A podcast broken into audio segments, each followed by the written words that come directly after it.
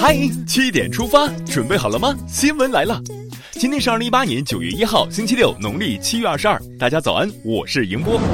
首先来看一组要闻：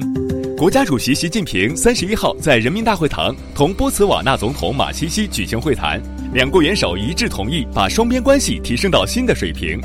此外，习近平八月三十一号在人民大会堂分别会见索马里总统穆罕默德、喀麦隆总统比亚、尼日尔总统伊素福。南苏丹总统基尔、马里总统凯塔、布基纳法索总统卡博雷，外交部发言人陆康三十一号宣布，应国家主席习近平邀请，加纳共和国总统阿库福阿多、阿拉伯埃及共和国总统塞西、南非共和国总统拉马福萨、刚果共和国总统萨苏将结合出席中非合作论坛北京峰会，于八月三十一号至九月九号先后对中国进行国事访问。联合国秘书长古特雷斯三十号在联合国总部说，中非合作对非洲乃至全世界的和平与发展都至关重要。九月五号起，交通运输部将在全国范围内对所有网约车、顺风车平台公司开展进驻式全面检查。教育部、国家卫健委等八部门日前联合发文指出，要调控网络游戏总量，控制新增网络游戏上网运营数量，限制未成年人玩游戏的时间。呵护好孩子的眼睛，让他们拥有一个光明的未来。教育部相关负责人日前表示，教育部正在推动教师法的修订，将出台真招实招，让老师们有更多获得感和幸福感。此外，乡村教师生活补助已经覆盖到三分之二的乡村教师，达到二百万人左右。医疗纠纷预防和处理条例日前公布，自十月一号起施行。条例明确提出，开展诊疗活动应当以患者为中心，明确了医疗纠纷处理的原则、途径和程序，医患双方合法权益将得到有效保障。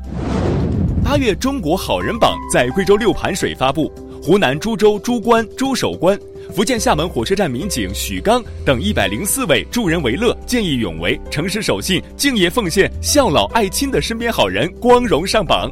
向中国好人致敬。二零一八年九月，市场监管总局等三十四个部门共同部署开展二零一八年全国质量月活动，加强市场监管，建设质量强国。二零一八雅加达亚运会第十三个比赛日落下帷幕，中国代表队在帆船比赛多个项目、女子跳水一米板、男子跳水三米板等项目中夺得金牌。中国女排三比零横扫日本晋级决赛，朱婷发挥出色。中国女足零比一惜败日本队，无缘冠军。目前，中国队共获得一百一十八枚金牌、八十五枚银牌、六十枚铜牌，稳居奖牌榜首位，为中国健儿打 call。下面关注总台独家内容。在位于东非内陆的南苏丹，有一群来自中国的援非医生，每天都在上演医疗大片。安徽省蚌埠市第一人民医院妇产科的主任医师赵锦便是其中一员。今天的最美中非故事，我们关注南苏丹医院里的一张中国医生名片。再来刷新一组国内资讯。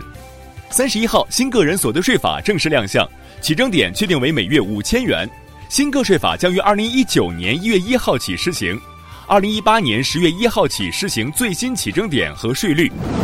电子商务法三十一号获表决通过，其中明确规定，对关系消费者生命健康的商品或者服务。电商平台经营者对平台内经营者的资质资格未尽到审核义务，造成消费者损害的，要依法承担相应责任；情节严重的，可处五十万元以上二百万元以下罚款。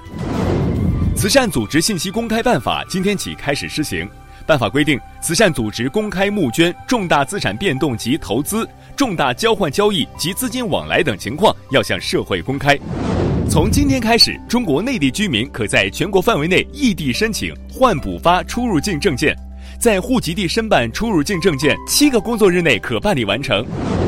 退役军人事务部网站、网上信访、部长信箱、纪检监察举报等互动栏目将于今天上线试运行。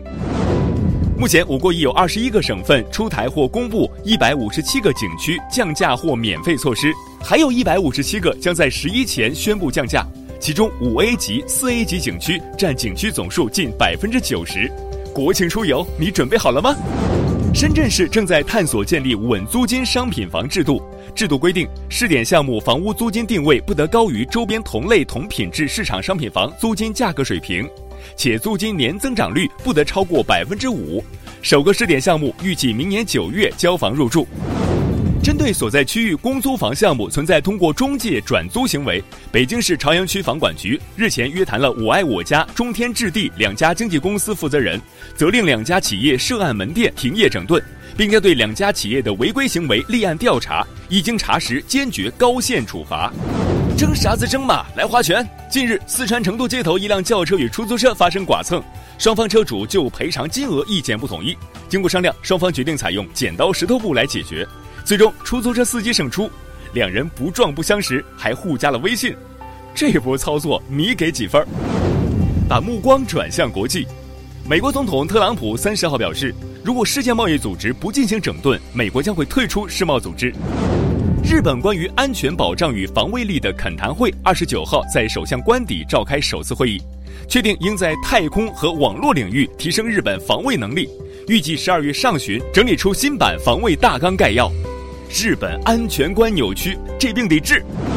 美国总统特朗普和欧盟委员会主席容克七月底就缓和贸易紧张局势达成一致，但欧盟贸易委员马尔姆斯特伦三十号表示，双方还未开展任何谈判。欧盟与美国在贸易政策上存在深刻分歧。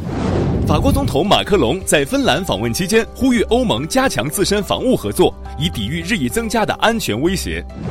今年五月底至八月三十号，印度喀拉拉邦洪灾已造成四百八十三人死亡，十五人失踪。其中，本月八号以来的洪灾已经造成三百零二人死亡。接下来是今天的每日一席话：足寒伤心，民寒伤国。